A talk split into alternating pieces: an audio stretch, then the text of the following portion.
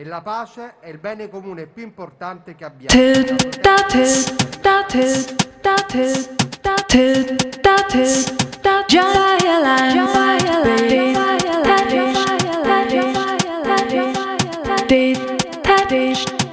By crime, by crime, Buongiorno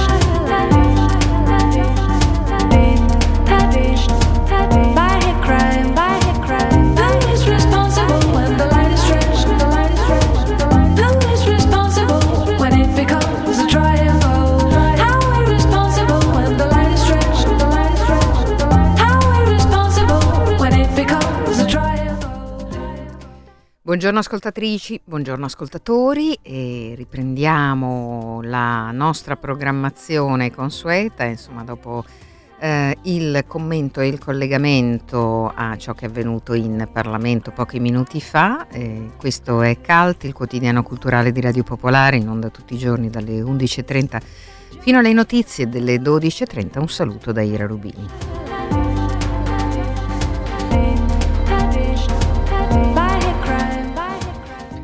E quest'oggi vi parliamo ancora una volta di ehm, appuntamenti, argomenti, temi culturali che, lo vedrete, spesso eh, intervengono, interagiscono, ci fanno riflettere sulla contemporaneità. Infatti in, chiusura di questa puntata saremo in diretta con Giuseppe Cederna che questa sera debutta al Teatro Franco Parenti con Zio Vania, il celebre testo di Anton Chekhov, eh, un uh, autore che fa riflettere ehm, non tanto sul fatto che sia russo, ma più che altro sui temi e sul suo modo di intendere il passaggio dei tempi. Ne parleremo proprio con lui, mentre Barbara Sorrentini ha intervistato Antonella Viola, la ricorderete, insomma, la ricercatrice che è stata molto spesso interpellata nei lunghi mesi della, anni della pandemia, questa volta esce un libro per Feltrinelli dal titolo Il eh, sesso è quasi tutto e eh, nel libro esce quest'oggi. Ce ne parlerà appunto lei stessa nell'intervista con Barbara Sorrentini, come vi dicevo.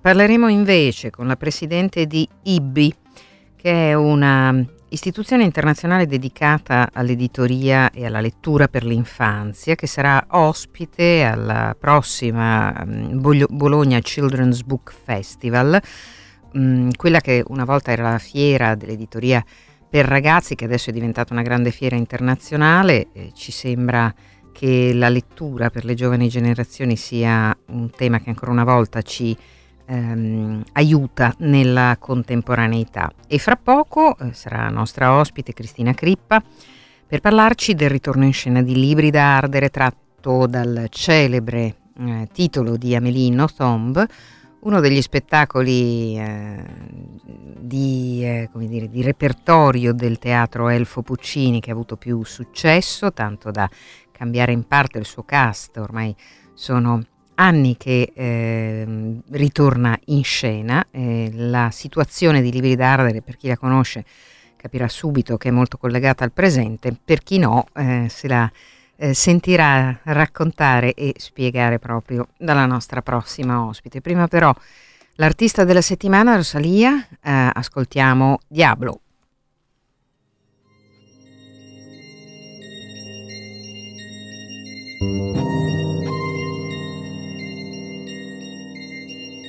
Si lo que pasó ya no pasará, si lo que pasó ya no pasará, si Dios te lo da, te lo quitará, si Dios te lo da, te lo quitará. Y como tú ninguna, ves como la luna, ves como mi prenda, quiero que tú me entiendas, la que sale por TV, no es la que yo conocí, no es la que yo conocí. La que es Lamborghini y como tú ninguna. Brillas como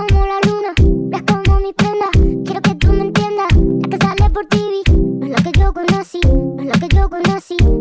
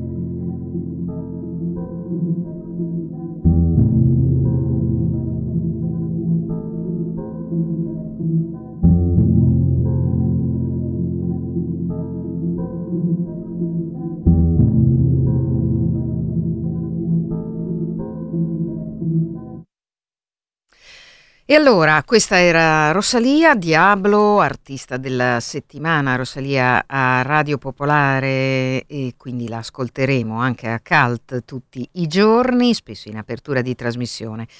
Come vi accennavo, ritorna in scena un grande successo del Teatro dell'Elfo, ovvero Libri da ardere da Amélie Nothomb, titolo celeberrimo, altrettanto celebre lo spettacolo e eh, però noi eh, ci teniamo a ricordare, lo facciamo insieme a eh, Cristina Crippa che ehm, ne firma la regia e che tra l'altro penso abbia avuto anche l'intuizione iniziale di eh, trasferire in scena questo famoso titolo ehm, perché insomma il contemporaneo, il racconto eh, da un certo punto di vista ehm, non letterale, non naturalistico, eppure in realtà assai vicino al nostro presente, ci colpisce ancora una volta come eh, necessario. Mm, e allora eh, Cristina Crippa è collegata con noi. Buongiorno Cristina, bentornata.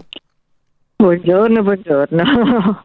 Allora, eh, giusto, eh, sei stata tu originariamente ad avere questa intuizione oppure la- l'avete avuta insieme? Eh. Era tipo i primi anni del 2000, insomma, e avevo letto, mi sono gironzolando così in biblioteca, ho letto questo romanzo Mercurio, il primo mio contatto con Amélie che allora appunto non era particolarmente conosciuta in Italia, in Francia sì, ma in Italia non molto, e ero rimasta molto affascinata poi dalla- dall'ironia, dalla, eh, dalla capacità di trattare con leggerezza anche argomenti molto forti, dal gioco col pubblico perché una- è un testo che ha due finali, no? Ero molto appassionata a questa autrice e poi mi sono imbattuta in questo libro d'ardere che ehm, non è molto diverso da un romanzo nella nel modo di scrittura, diciamo, però ha, ha tre scene e ha i personaggi, ha le- il nome dei personaggi e ci sono le battute, no? Quindi è un testo per il teatro, dico, beh, allora sarà una cosa. E in effetti i personaggi erano molto belli, ehm, la relazione tra questi personaggi interessantissima, estremamente teatrale, molto, molto interessante. C'è questo, vabbè, eh, molti lo conoscono, è una, siamo in una casa di un, eh, ancora in piedi durante una, un bombardamento, eh, c'è un vecchio professore, vecchio insomma, un professore di 50 anni con il suo assistente che si è rifugiato a casa sua perché la, la sua casa è stata distrutta, dopo un po' si aggiunge a questi due anche la fidanzata di turno, una giovane allieva della, dell'assistente e man mano queste persone costrette a vivere in questo spazio comincia una, una riflessione sulla eh, sulla guerra, su cosa fare, come porsi, eh, con, ripeto, il contrasto anche tra la posizione tra la persona più adulta e quelli più giovani, il modo di reagire a questa situazione, però quello che è molto interessante è anche il rapporto privato tra i, i tre che man mano eh, si altera, cambiano le, le, le, gerarchie, cambiano le reazioni, cambia tutto, insomma, quindi un testo molto molto bello e anche molto eh, teatralizzabile. Naturalmente il problema è sempre passare da una dimensione che è comunque, anche se questo è stato scritto per il eh, diciamo come testo teatrale, dalla dimensione letteraria alla dimensione eh, di, di, carne e ossa, insomma, di teatro. E la, il, primo, il, primo, tentativo che abbiamo fatto è stato con, uh, per una lettura uh, nel 2004 alla biblioteca di Monza che festeggiava i, i, 40 anni della sua trasformazione in spazio aperto. No? Quindi abbiamo debuttato, diciamo, leggendo ancora, ma facendo già un po' di eh, re, relazioni tra i personaggi in questo spazio pieno di, eh, di libri con scaffali di metallo e mh, mm, anche quelli che erano un po' più scettici perché i miei compagni di allora eh, per cui assolutamente avevo pensato la cosa, cioè abbastanza imprescindibili per me dal metterlo in scena erano Elio, eh, dei capitani che eh, eh, tra l'altro era tra i più restino a questa operazione, sì. Elena, Elena Russo Arman che invece è una era te l'altro giorno è arrivata eh, con un cappello nero che sembrava veramente eravamo in giro insieme con la tournée dello strano caso del cane ucciso a mezzanotte lei sembrava veramente ogni tanto a qualcosa di Amelie in versione più piccola perché Amelie mm. mi sembra che sia molto alta. E Corrado Accordino che aveva già lavorato su Cosmetica del Nemico. Quindi con questi tre attori dico Elio un po' scettico, lo scetticismo di Elio è sparito immediatamente perché la reazione della, eh, degli spettatori prima di, di, riso, di gioco e poi di eh, emozione per la componente sì. tragica, per il finale tragico di questa cosa è stato veramente fortissimo. Immediato. E e, però adesso io vorrei, perché i minuti sono quelli e quindi effettivamente lo spettacolo va in scena da quando? Era l'inizio, erano i primi anni 2000, quindi quando è la prima volta che è andato in mm, scena? Mm, nel 2006 abbiamo debuttato ecco. ad Asti dentro una chiesa, la chiesa sconsacrata, Di, di Asti, che quindi era uno spazio molto affascinante. Però poi abbiamo deciso di accasarci e dargli, dargli al professore una casa un po' più casa, no? perché io uno spazio vorrei soffermarmi soffermarmi sul fatto che eh, Libri da Ardere è eh, uno spettacolo e un testo per chi non lo conosce, perché noi fino adesso abbiamo parlato di qualcosa che certo. molti ascoltatori certamente conoscono. Ehm, la sensazione di rivederlo in scena in questo momento è molto forte, credo, per tutti quelli, ecco, per cui parlerei di questo, cioè del suo legame con la contemporaneità. Vabbè, quello che devo dire comunque è che eh, due anni fa, prima del, del lockdown, eh, avevamo fatto una, era cambiato il cast e non è solo una cosa così da dire, perché comunque ogni volta che eh, riprendi un testo, anche con gli stessi attori, maggior ragione se cambi le persone eh, e ci sono Angelo Di Genio insieme a Elio eh, che avevano lavorato tantissimo, per esempio nel, insieme con Morte di un commesso viaggiatore, eccetera. c'era una relazione con, con lui e eh, con Carolina molto molto forte, per cui ogni volta che riprendi il, il, lo spettacolo vai avanti, no?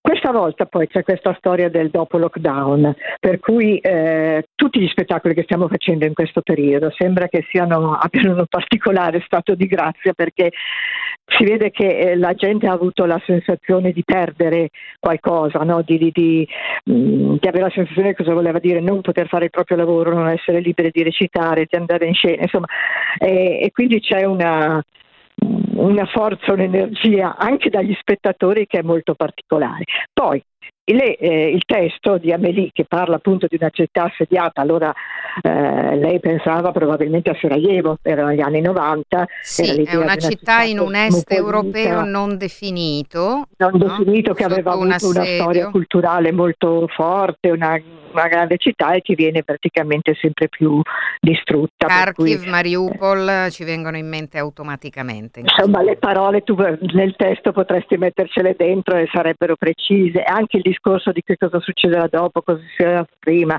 cosa succede dopo una guerra, cosa cambia nelle persone. Il freddo, la nel... fame. Mm il freddo, la fame e il freddo che per, eh, poi è anche segno di una, non solo del freddo fisico, no, diciamo, ma anche di quello che si raggela nei sentimenti, nelle emozioni, nei desideri. E proprio diventa, li sottolinea il fatto che sono le persone più giovani, quasi più fragili, a sentire più drammaticamente questo spegnersi della vita mentre il professore a modo suo dice ma è sempre successo così, si ricomincerà da capo e però nello stesso tempo ha anche una ha con questi suoi eh, coinquilini forzati, questi giovani, una, una, smania di sopraffazione per certi versi, ma anche un affetto, una voglia di trasmettergli qualcosa, pure molto egoisticamente. Insomma, è una, mm, è una cosa che tu senti poi in questi giorni i racconti, lo sentiamo molto, a Sarajevo già ci era sembrata vicina, no? Perché sì. Belgrado, tutta quella cosa lì era una guerra che se... ma ancora di più adesso hai proprio la sensazione di una partecipazione diretta molto molto molto concreta, ecco. E, mm, è veramente impressionante in questi giorni riprenderlo. Devo dire che poi eh, ieri io mi sentivo una, un, po', un po' in colpa, un po' cretina perché vedevo la generale sì. E io e anche il mio assistente eh, ridevamo, ridevamo come pazzi. Mm. Eh, poi non quando anche certe battute le situazioni erano tragiche, però la azzeccavano così bene, c'era così forte il discorso dell'ironia di, e anche di come il piacere di come man mano le cose venivano fuori in modo molto concreto, fisico, come si davano le battute, come si relazionavano loro che noi ci rotolavamo da ridere, che è una situazione assurda se ti avessi beccato eh sì. così, no? Insomma, spero che gli spettatori che l'hanno visto in passato e quelli che non l'hanno ancora visto eh, partecipino con noi a, a questa tutto sommato gioia di poter fare di essere liberi di, di in questo momento di non essere in una situazione in cui non possiamo fare il nostro lavoro e non possiamo liberamente fare quello che si vuole, cioè sia per le bombe sia per questioni magari politiche come può succedere per, per i russi e per tutti adesso. Naturalmente. Allora, Cristina Crippa, grazie come sempre per averci eh, riportato al centro di Libri da Ardere che debutta questa sera e resta in scena fino al 10 aprile in sala Fassbinder all'Elfo Adolfo Puccini di Milano.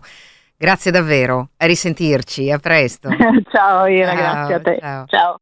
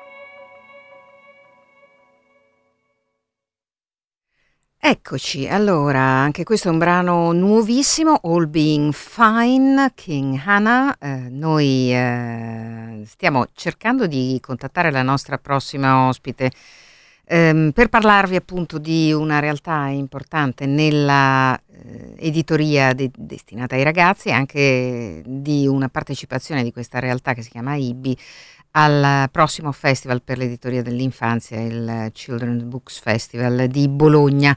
Eh, riproviamo intanto però eh, un eh, brano The Lightning con gli Arcade Fire.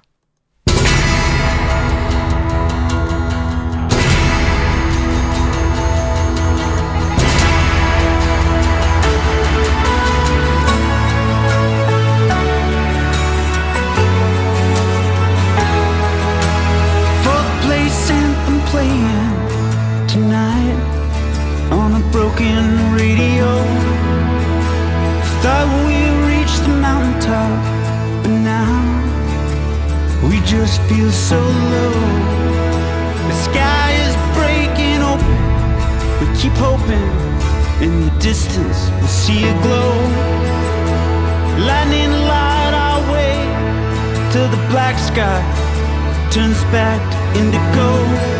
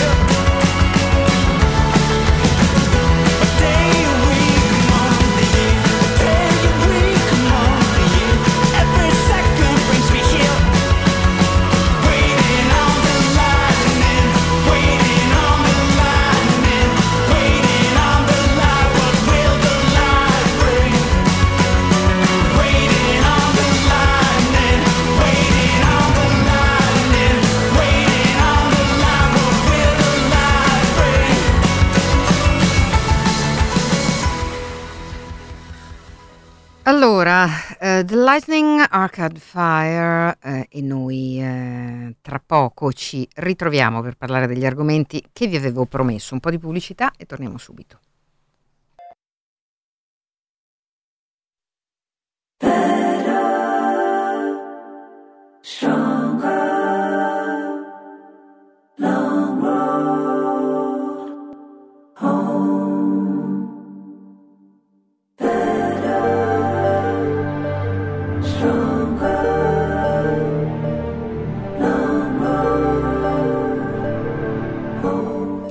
Bentornati, questa è sempre Cult, la trasmissione quotidiana di cultura di Radio Popolare. Avevamo promesso di parlarvi di IBBI, e adesso vi spiego bene a cosa corrisponde questa sigla, eh, nell'ambito del Bologna Children's Book Fair come giustamente un ascoltatore o un'ascoltatrice eh, mi eh, suggerisce di dire, io ho detto festival, perdonatemi, purtroppo questa è la prima eh, edizione in sei anni, pandemia permettendo, che manco fisicamente, scrive l'ascoltatore o l'ascoltatrice.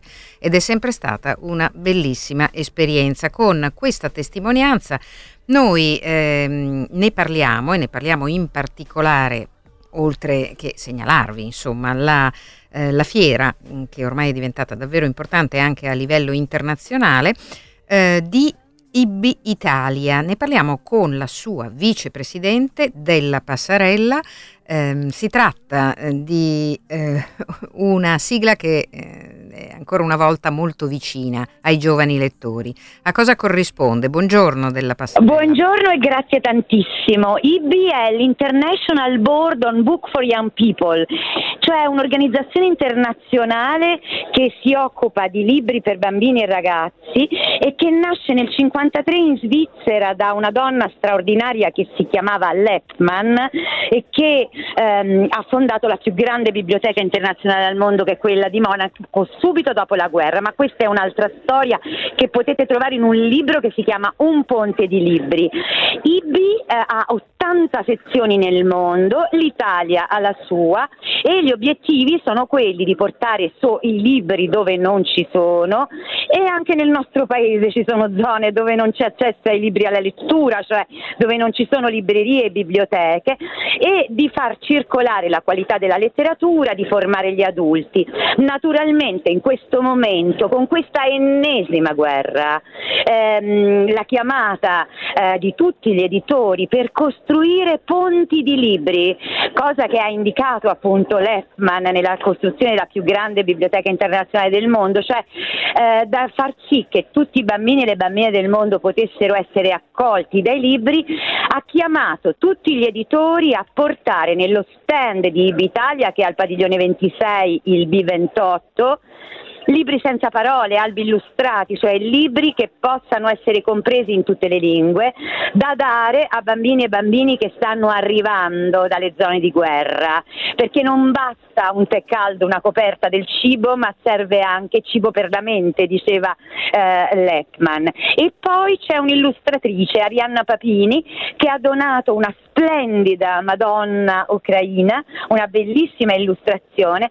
Stiamo facendo una riffa, si possono sia eh, per, sul sito di IBI ma anche qui in fiera acquistare i biglietti e l'ultimo giorno di fiera, giovedì eh, alle 11, eh, si eh, capirà, si tirerà a sorte chi ha vinto l'illustrazione di Arianna Papini e quei fondi serviranno ad incrementare, a comprare altri libri che magari mancano da distribuire poi ehm, attraverso i comuni, attraverso le associazioni eh, in questi giorni.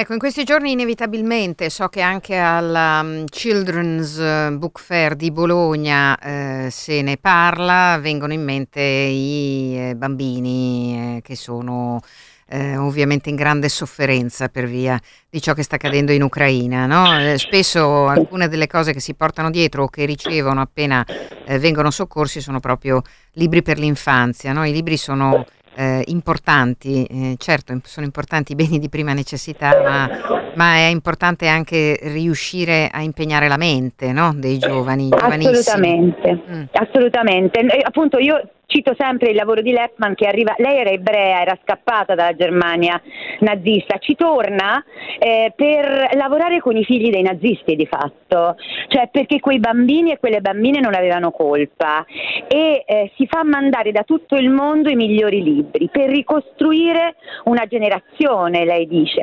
Ora io credo che il lavoro degli editori per ragazzi in Italia e in Europa in questi anni abbia seminato, anche se ci sembra davvero, siamo tutti sgomenti, eh, però se penso alle voci di quei giovani pacifisti, di quei giovani che, eh, che ragionano, ecco, forse sono un po' anche figli di una buona letteratura ed è importante raccontarla, è davvero importante costruire ponti di libri perché discernimento, diceva Arendt, che è quella capacità di eh, capire eh, dove sta la parte giusta e a volte la parte giusta è una, ehm, e anche l'immaginazione. Per evitare catastrofi anche per se stessi e noi lo dobbiamo a tutti i bambini e le bambine, eh, soprattutto a quelli che soffrono. IB Italia ha una biblioteca a Lampedusa, eh, accoglie eh, i bambini migranti anche con i libri senza parole. Sembra qualcosa di superfluo, attenzione non lo è. Noi dobbiamo davvero ehm, dare strumenti perché si crescano nuove generazioni non rabbiose, non intorpidite, non sopite, ma desideranti, direi. Bene, e allora eh, diamo dei riferimenti in rete per seguire il lavoro di IBI Italia. Ok, c'è un sito che è www.ibitalia.it dove potete seguirci eh, e, e, seguire le nostre attività. Eh, I progetti sono tanti, oggi in fiera presentiamo la biblioteca della legalità sugli arboreti e gli alberi, quindi se ci seguite sul sito eh, ripeto www.ibitalia.it IBI la ultima I è una Y eh, ci trovate. E, felici fra l'altro la radio per noi è davvero uno strumento essenziale quindi grati davvero che ci abbiate eh, ospitato Grazie a voi, grazie del vostro lavoro, lo ricordiamo tutto questo nell'ambito della Bologna Children's Book Fair 2022. Grazie, grazie davvero della passarella. A risentirci. A voi. A presto. A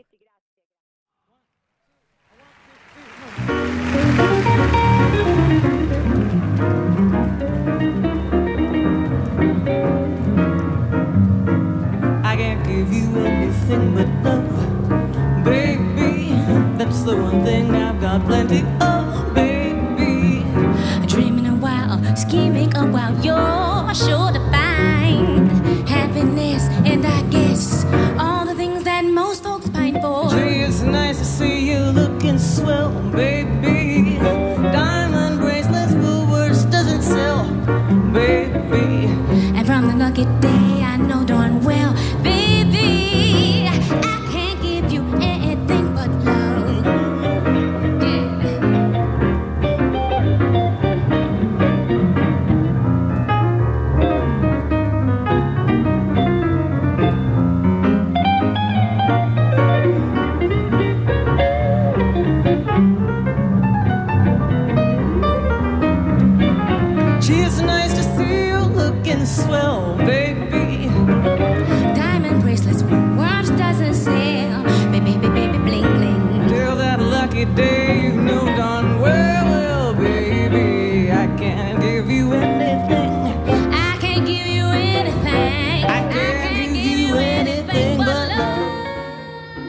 E allora questa era una versione live eh, entrata nella storia di George Benson, Diana Krall e Erika Badu di I Can Give You Anything But Love, eh, grande standard, eh, insomma ogni tanto eh, qualcosa che ci faccia pensare anche mm, alla cosa più semplice, più difficile da dare, eh, ovvero eh, un, um, un segno di affetto.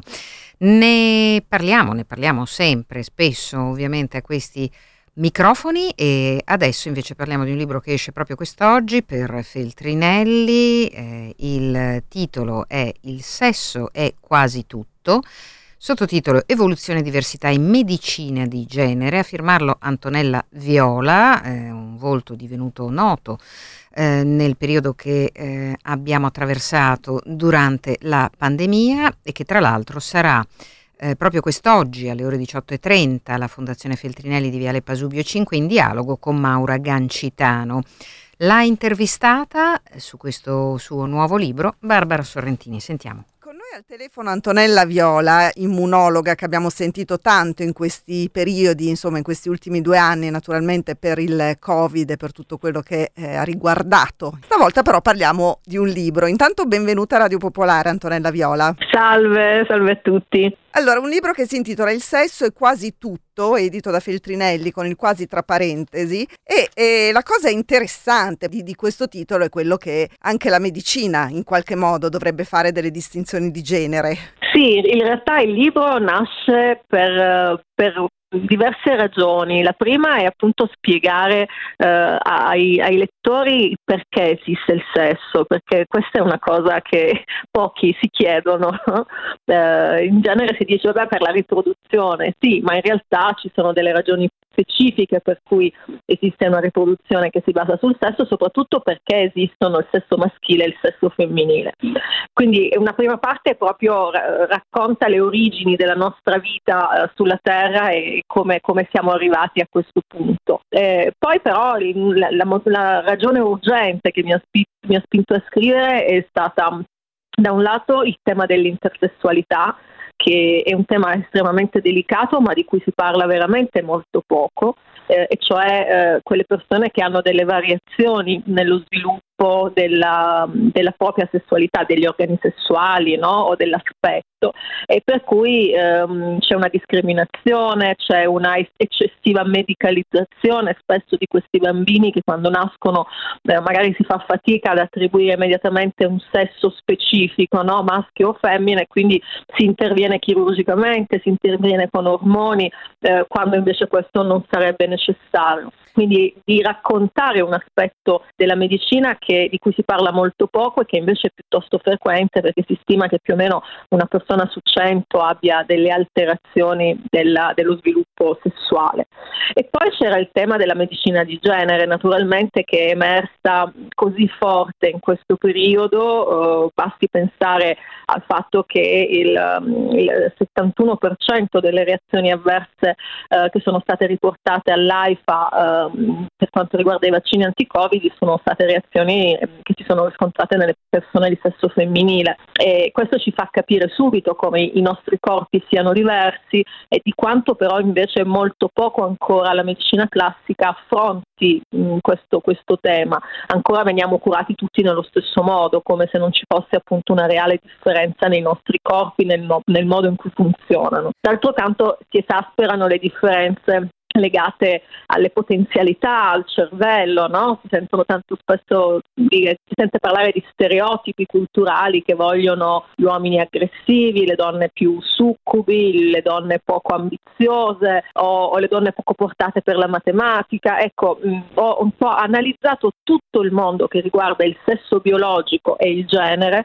per raccontare un po' uh, quali sono i problemi che noi dobbiamo affrontare e quali sono invece gli stereotipi da cui dobbiamo allontanarci. Ma quindi insomma a livello scientifico secondo lei molte cose andrebbero ripensate e riviste perché di fatto da questo tipo di, di, sua, di suoi studi la medicina è stata maschilista anche nell'approccio più, scien- più scientifico la, ma, e biologico. La medicina, sì sì, la medicina è stata uh, ed è ancora una medicina di maschi bianchi per maschi bianchi. E questo lo si vede chiaramente perché basti pensare che eh, fino al 1993 le donne erano addirittura escluse dai trial clinici, no? dagli studi clinici, perché eh, la, la, l'organizzazione, la Food and Drug Administration no? americana, quella che autorizza gli studi clinici, aveva detto eh, che nel, nel 77 aveva dichiarato che le donne, poiché sono portatrici potenziali di vita, non possono entrare negli studi clinici perché non si sa mai, magari questi studi clinici un giorno potrebbero mettere a rischio no, la, la, possibilità possibilità di avere dei figli o la loro salute.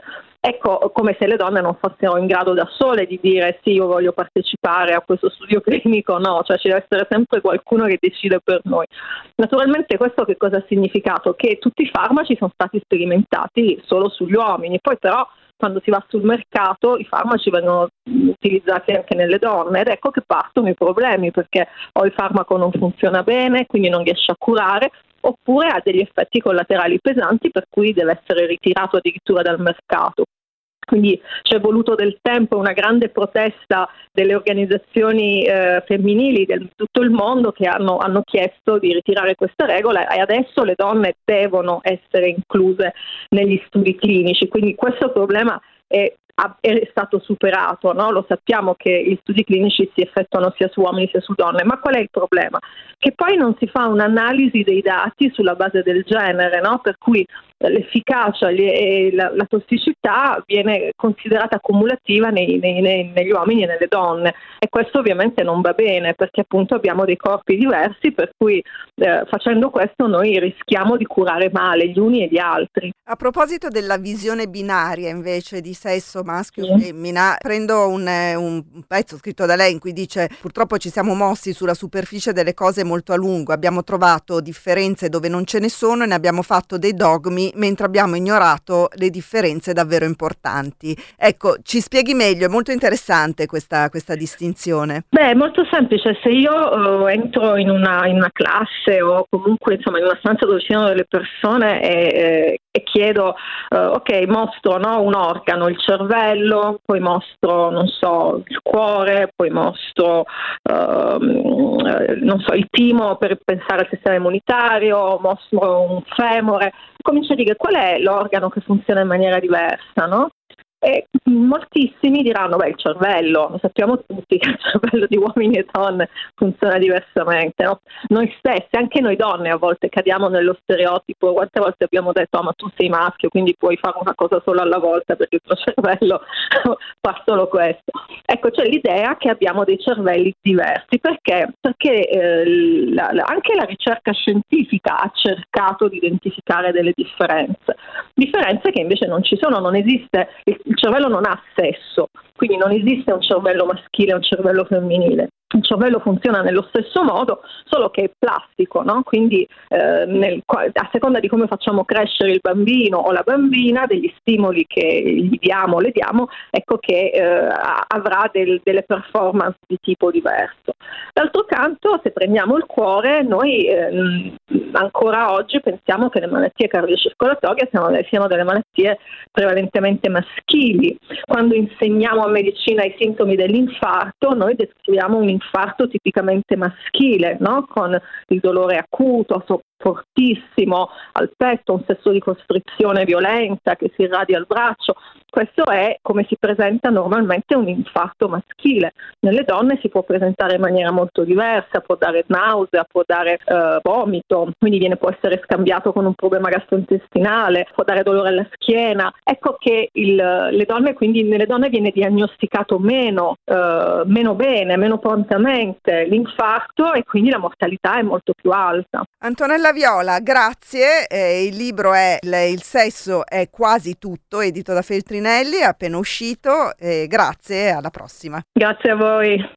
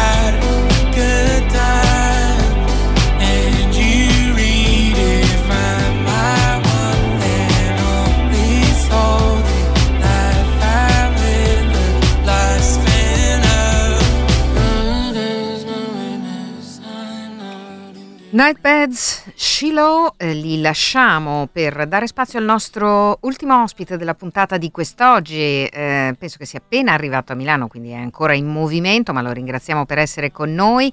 Eh, Giuseppe Cederna, mh, parliamo con lui eh, di Zio Vania che debutta eh, almeno a Milano, naturalmente, lo spettacolo in tournée e resta in scena fino al 27 marzo al Teatro Franco Parenti, eh, il eh, famosissimo testo di Anton Chekhov eh, che eh, in questo periodo, in questi giorni così eh, difficili, così eh, drammatici, ci riporta ancora al centro del senso ehm, della cultura. Vi ricordo subito che una parte, come vi abbiamo detto più volte nei giorni scorsi, dell'incasso di questa prima rappresentazione quest'oggi sarà devoluto al Fondo Milano Aiuta Ucraina, il fondo costituito dalla Fondazione di Comunità Milano. Giuseppe Cederna, buongiorno, benvenuto. Oh, buongiorno a voi, salve Milano, finalmente sono arrivato con questo spettacolo particolarmente ed emotivamente coinvolgente. Eh beh, mm, mm. Sì, eh, al di là di, di, di quanto sia meraviglioso, insomma, Zio Vania, eh, tu hai avuto occasione in questi giorni di parlare molto no? di questo testo, di Chekhov, del, del, del senso di farlo in questo momento.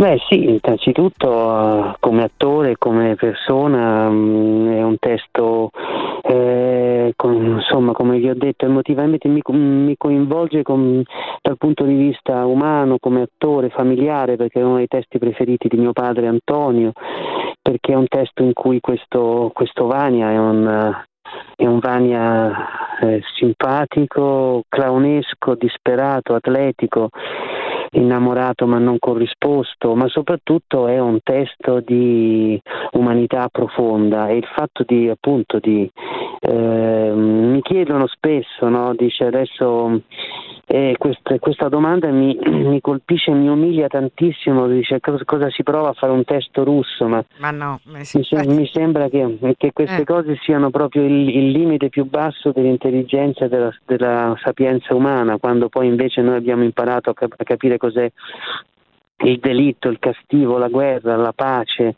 la, la giustizia, I la padri, compassione, figli. la, eh, padri, figli, tutto grazie alla grande letteratura e alla poesia russa, per cui se c'è un testo che, che va al cuore della, dell'animo umano è proprio Giovanni con i suoi con i suoi personaggi. E quindi mh, sono contentissimo di essere adesso a Milano, questa è una messa in scena di Roberto Valerio che ha un'idea molto precisa, molto fisica, molto, mh, non è uno Giovanni sott, uh, sussurrato quotidiano, ma uno Giovanni dove si balla, dove si canta, dove si salta e comunque dove si diciamo con, un, con un'energia e un, un, calore abbastanza forte, molto forte. E, quando dicevo che è emotivamente coinvolgente perché eh, mh, Giovanni e io non lo, non lo sapevo prima di, prima di, farlo così, così bene, se no se qualcuno ha visto Drive My Car, il regista che Drive My Car a un certo punto dice che lui non lo può più fare Giovanni perché gli fa rivivere delle situazioni della sua vita drammatiche, dolorose e non è più in grado di farlo farlo. E in realtà per fare Giovanni devi immergerti nelle tue zone d'ombra di, di dolore, di solitudine e anche di, di rabbia e anche invece di voglia di vivere, perché poi il messaggio, insomma, se c'è un messaggio è che comunque bisogna continuare a vivere. Mm. E poi non ci sono messaggi nelle opere poetiche così importanti, c'è un mistero che è il mistero dell'uomo eh, di stare al mondo. Quindi venite eh, sì, quello, Giovanni.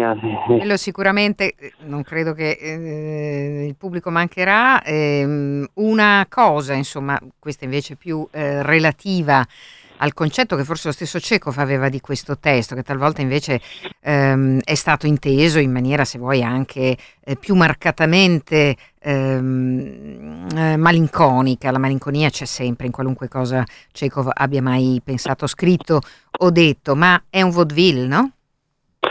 È un vaudeville, cioè è un vaudeville strano, appunto, come mi veniva, come dire, vaudeville strano, ma voi pensate solamente, io ho cominciato e tra l'altro oggi stavo, stavo, in questi giorni stavo riflettendo a, a, un mio debutto a Milano, io arrivai a Milano è un clown moderno con un mio gruppo che si chiamava Gli Anfe Clown e debuttai praticamente a Milano alla Palacina Liberty di Dario Fo nel 79 mm.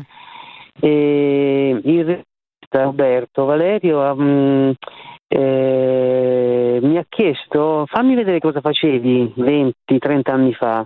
E io gli ho fatto vedere, è difficile perché 30 anni fa si così diversi, ma sono riuscito a ricostruire uno dei nostri cavalli da battaglia, un piccolo pezzettino che a lui ha che, che, gli è piaciuto molto e durante, eh, durante, lo Giovanni per tirare su il morale di Sonia che sta piangendo ad un certo punto suo zio, cioè Giovanni, gli, gli dice guarda questo qua te lo facevo da bambina, te lo ricordi, questo è il circo Vania e gli faccio questo pezzetto che ha 30 anni ma sembra che non li dimostri. E quindi sì ci sono momenti e soprattutto si ride Mentre Giovanni io sento che c'ha una disperazione di fondo Eh sì. e una simpatia, certo, anche perché è simpatico e fa ridere, è un bislacco, come si dice, è un bislaccone, è un, è un po' ridicolo perché vabbè, si innamora della persona sbagliata, perché- Mm. però invece si ride nello spettacolo. Questo mi ha sorpreso e quindi vuol dire che Chekhov aveva ragione, è un po' eh, Roberto Valerio è stato bravo nel, nel- capito, nel, nel seguire la sua idea e in qualche modo che forse anche un po' Nell'intercettarla o recuperarla oppure eh, ritrovarla.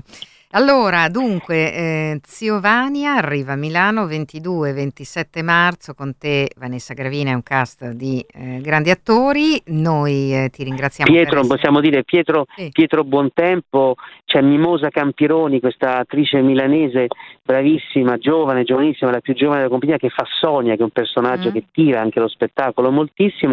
Se posso aggiungere solo un'ultima cosa, è un momento difficile, delicato, si, si parla di pace ma c'è la guerra vicinissima. Ehm, l'unico momento di pensiero di speranza che ho avuto in questi giorni è il viaggio. Ci sono molti, molti eh, uomini e donne italiane di organizzazioni ma anche singoli privati che viaggiano e vanno alla frontiera con l'Ucraina, tra Polonia e Ucraina, organizzati spesso da piccole comunità ucraine di, di regione, per esempio questi miei amici Filippo e Manuel sono Sì. partiti da, Formi- Mm. da Formigine per portare farmacia di pronto soccorso, mh, valigette fotovoltaiche, sacchi a pelo, cose mirate pensate in un monastero di resistenti al confine tra Pola- Polonia Polonia e Ucraina. Ecco.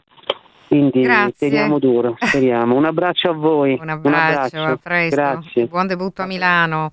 Eh, Giuseppe Cederna, dunque, Ziovania, dicevo 22-27 marzo, Teatro Franco, cioè da oggi al 27 marzo, Teatro Franco Parenti. Adesso le notizie di Radio Popolare, noi torniamo domani alle 11.30, a risentirci.